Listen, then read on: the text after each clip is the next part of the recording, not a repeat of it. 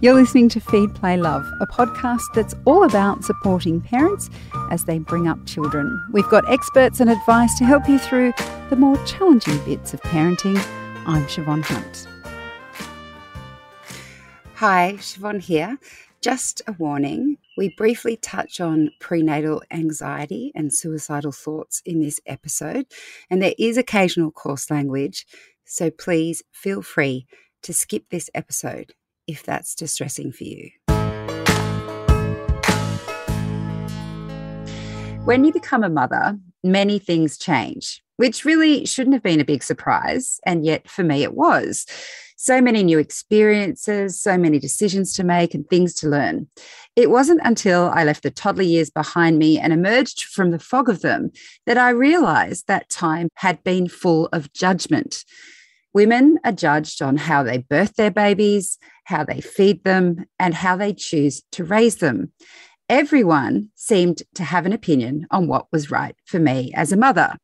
Clementine Ford is an author and feminist, so I thought she might be able to help me untangle my thoughts on this. And if that can't be done, to share hers. Hi, Clem, how are you? Hi, Siobhan. It's so nice to be back with you. I suppose the main issue that brings this up for me is the discussion around cesareans or C sections. So I understand um, on a practical level that vaginal birth is healthier for both baby and mother. But the thing that messes with my head is that it is still the mother's body, that it feels like regardless of whether she's having a cesarean because it's for safety reasons, because her baby cannot be born vaginally, or if it's cosmetic reasons, because she personally doesn't want to have surgery, that is her choice to make without judgment. But I'm conflicted because I do understand the safety reasons for saying women should have a vaginal birth. What do you think of that situation? I mean, yes, look, we know that vaginal births provide a bacteria to the baby as they're being born that is, you know, beneficial. But I would question the statement that vaginal births is healthier for the mother because I don't think that that's always true. In fact, often vaginal births result in physical injury for the mother um, or for the birth parent, I should say.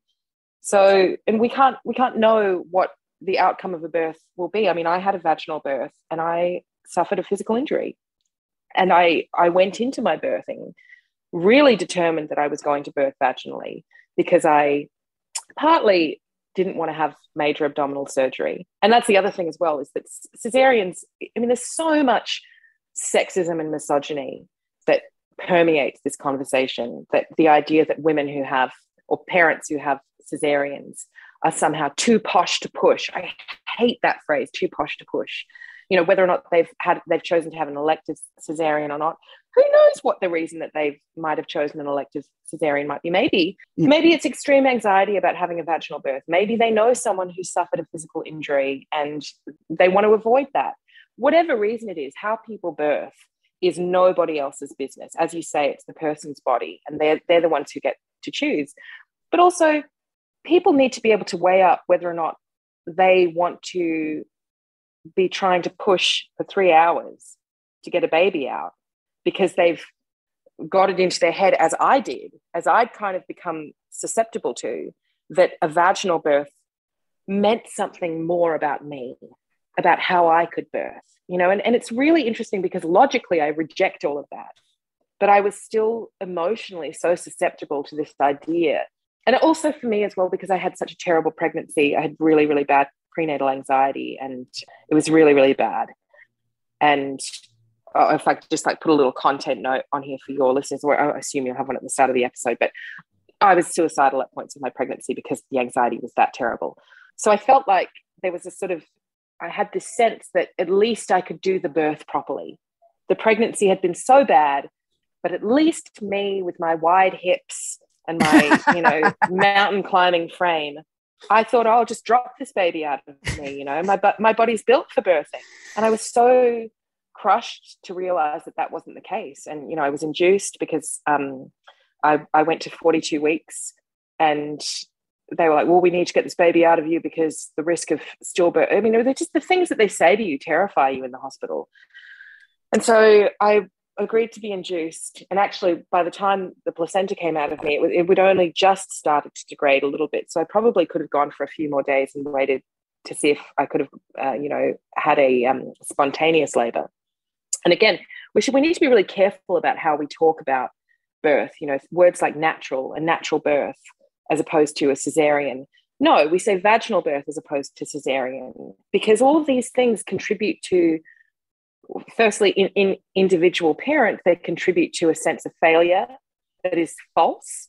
You know, you shouldn't feel like you failed based on how you've birthed your baby and potentially contribute to the risk of postnatal depression and anxiety afterwards if you do sense that that sort of false um, idea of failure but also they contribute to the decisions that we make in the moment. It may have been better for me ultimately to have said and insisted when I was, you know, seven hours into a, into an induction and I still had yet to have the epidural and I was in such torturous pain and I'd only dilated half a centimeter. It may have been better at that point for me to say, I want a cesarean right now so that I didn't then get to 16 hours in, 18 hours in, and have them say, well, well, you've been you've been on the drugs for so long now that we've you can only have an hour to push this baby out. And then me push the baby out. The baby came out in distress, had to be, you know, rushed to the resus table. I hemorrhaged and also had, you know, a third degree tear and damage to my pelvic floor that I then had to suffer through for the next at least eight eight months. I was wearing you know, 10 incontinence pads for the next eight months. And it was all, it, it felt, you know, impossible to talk about. There was so much shame. No one wants to talk about, no one wants to say, well, I'm like leaking piss out of me, mm. you know, while you're taking care of a newborn baby and trying just to hold it all together.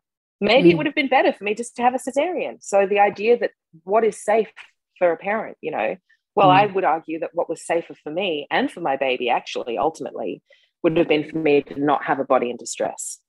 Yeah.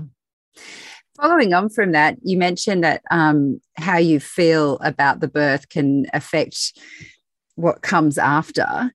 And breastfeeding is a huge area, again, mm. where I feel we're told that breast is best so often that that phrase makes women feel that if breast is best and I'm not giving them the breast, then I'm doing something that's harmful to my baby. In the West, a baby is not going to be harmed by having formula. There's no reason why a baby can't thrive on formula.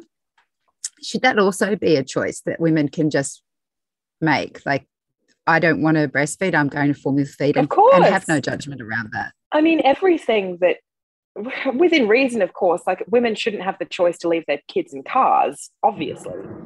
But within, you know, when we know formula doesn't harm a baby, everything should be a choice. And it's no one else's business. And it's so interesting that we really provide absolutely no tangible, practical, respectful support for women after they've given birth. We just sort of like shut them out of the hospital and say, okay, go home, figure it out, you know no one comes round to emotionally check in on you. You get your midwife, your your visit from your midwife, but no one's coming in once a week to be a night nanny for you, at least just once a week, so that you can have a night's sleep. Instead, you were told to just basically like suck it up, suck it up and get on with it. This is what you wanted. You wanted to do this. And then every choice that you make is also completely infantilized, or you are completely infantilized by every choice that you make. So, on the one hand, you're told, well, you're grown up enough to look after the baby. And on the other hand, you're told everything you do is wrong because you're just a silly little girl. I mean, the thing, the funny thing about the, the formula is I was, I almost said I was lucky enough, but like, why? Why is, why do, why do I still feel the impulse to say lucky enough? I didn't have a problem with breastfeeding. And I was lucky enough that I liked breastfeeding because a lot of people breastfeed and hate it, but they still feel compelled by this sort of narrative that they have to do it.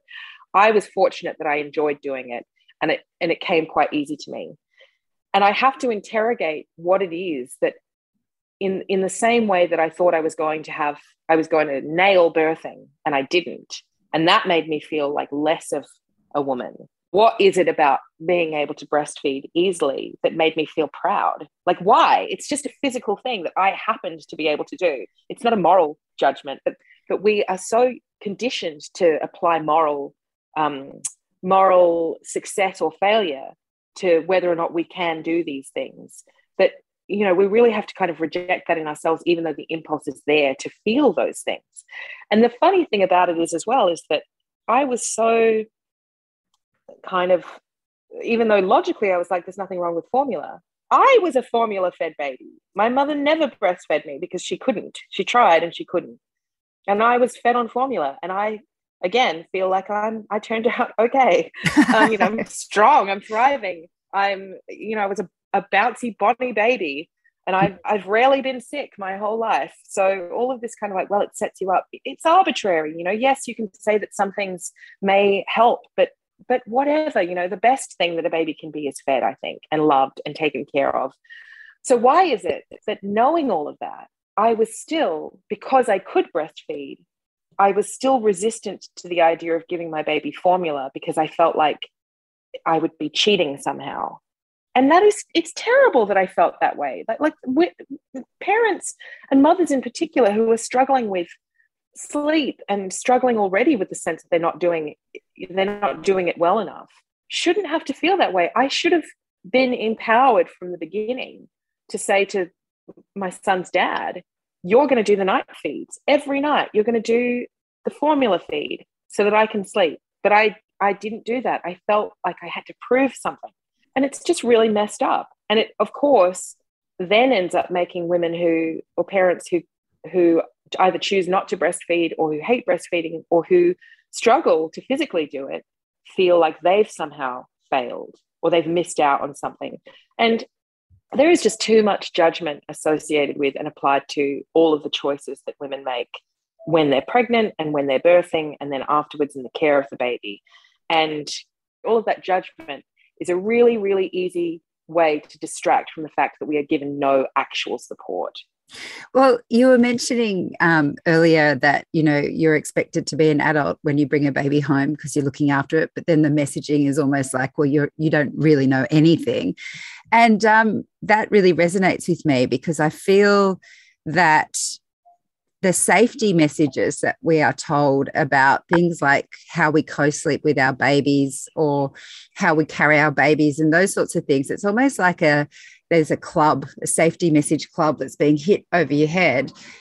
I co-slept with both of my children but i did it safely. And it wasn't until after they were older and i was doing looking into it and doing some research that i realized that they know that something like something incredible, like 90% of parents will at some point co sleep with their baby.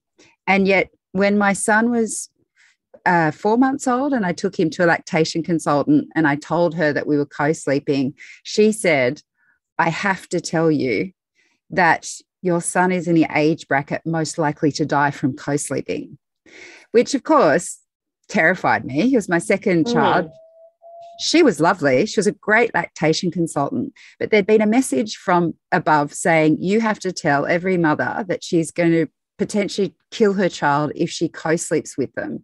At the same time, that those same people knew that 90% of mothers are going to co sleep with their child.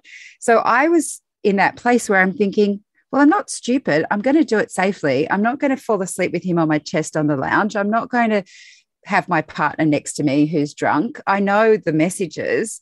So why do you still have to tell me that mm. I could mm. kill my child when this is the only like I was actually really happy before you said that. Like we were mm. feeding in bed and sleeping and everything was great because I followed those safety measures. And I, when I reflect back, I think, why do we have to put so much fear into women who are all most of us are trying to do the right thing by our babies. And if anything, we're too worried about their mm. safety. So it, it, was interesting that you said that in terms of how that messaging is supplied to us. It just mm. seemed really strange to me.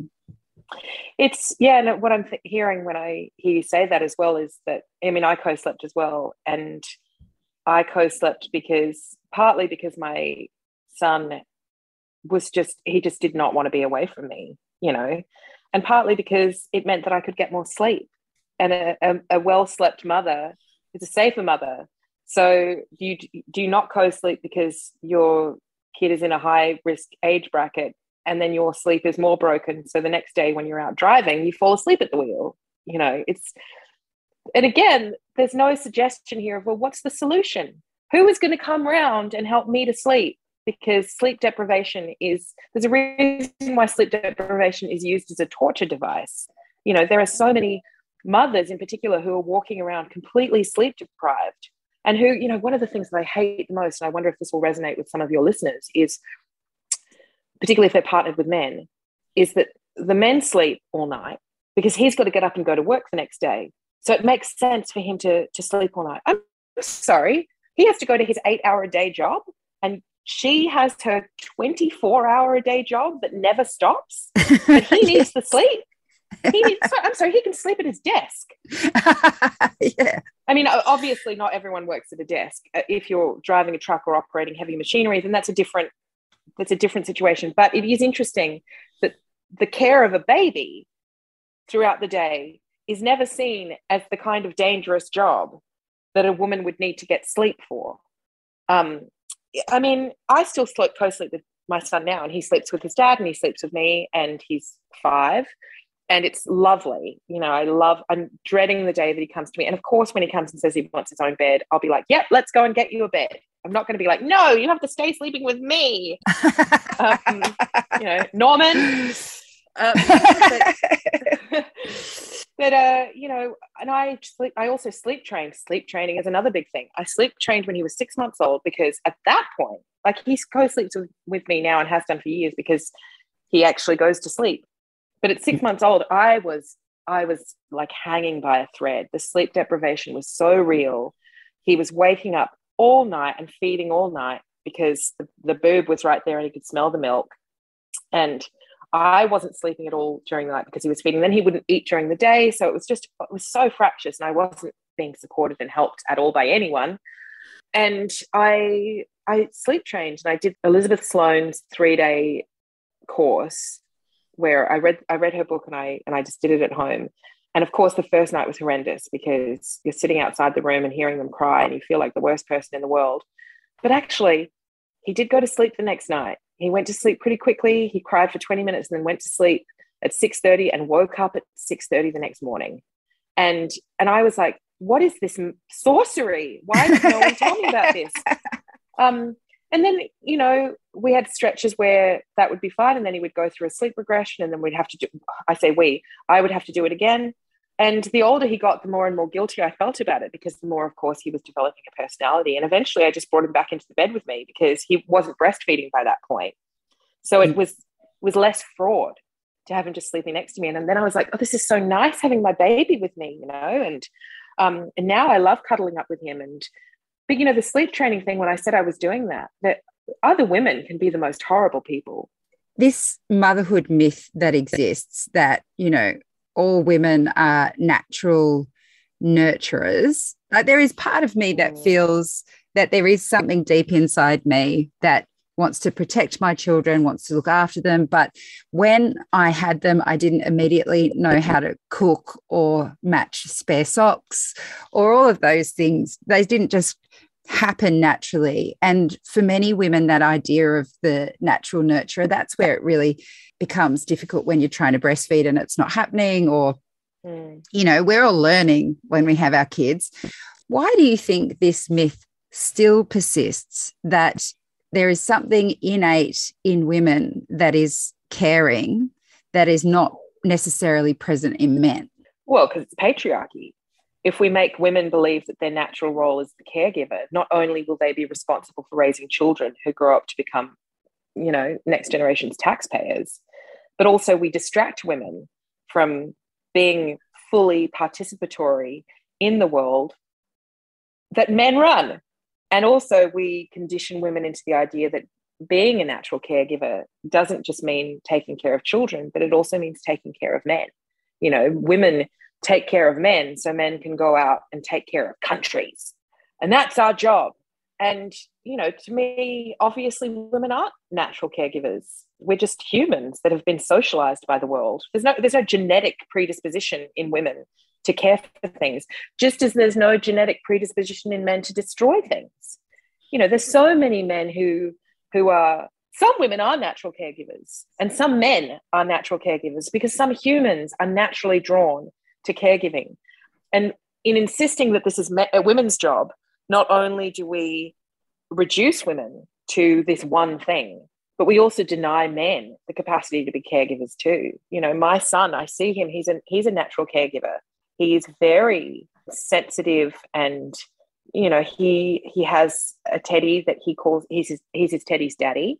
And part of that I think is because he has a father who is very caregiving and who is very soft and gentle with him. And so he's learning how to be a good caregiver and learning how to be a good dad through the work that his father models to him. But you know, we we reduce women to this so that we can keep them in the one role. And it's so funny to me that you know that idea of like well being able to put together a good school lunch a good healthy balanced school lunch and making sure that they always have matching socks and all of that crap that i honestly could not care less about. And i already preemptively fear the judgment from other school mums about the lunches that I send my kid to school with, or whether or not I just send him to school with some money to go to the canteen, which of course has really healthy options available now because it's a school canteen in 2021, not 1996. um, I'm just not interested in any of that stuff. And I can't make myself be interested in it. I've never been the mum who came to the park with look i've never been the mum who came to the park with snacks let alone with good snacks i'm always the one who who gets there and thinks oh shit i forgot to pack food but my son is fine He's fine you know he's the big things are the ones that i think are taken care of and the little things it's like you and i were saying before we started recording i don't think back on my childhood and think oh it was so i mean look my mum i was never sent to school with a school lunch i was sent to school with sometimes money I pilfered out of my mum's purse because I hadn't been given any lunch money. So I, you know, I had my own kind of like messed up childhood in, in its own way. And I mean, I'm not going to say that that's a great way to raise a kid, but the things that I remember from my childhood, it's when we all spent time together as a family. It's when we went to the beach together and, and I had my parents' attention and we'd come home and we'd all be, we'd feel safe together and we'd eat takeout and sit in front of the TV and these are some of the best memories of my childhood. It's when my family was together, we made jokes, we like laid down family traditions. So all of that kind of are they wearing matching socks? Uh, do they have a pressed uniform? Have they had like vegetables today? I don't care about any of it because I don't think any of it really matters. Mm. As long as a child feels loved and feels looked after and feels paid attention to that's such a beautiful spot to end the interview. Clementine, thank you so much for your time today. Thank you, Siobhan. Sorry that I talk so much. Never apologize for that. That's Clementine Ford. She's an author and feminist. Her latest book is called How We Love, and you'll find links to it in the notes of this episode. I'm Siobhan Hunt. I hope you enjoyed this episode.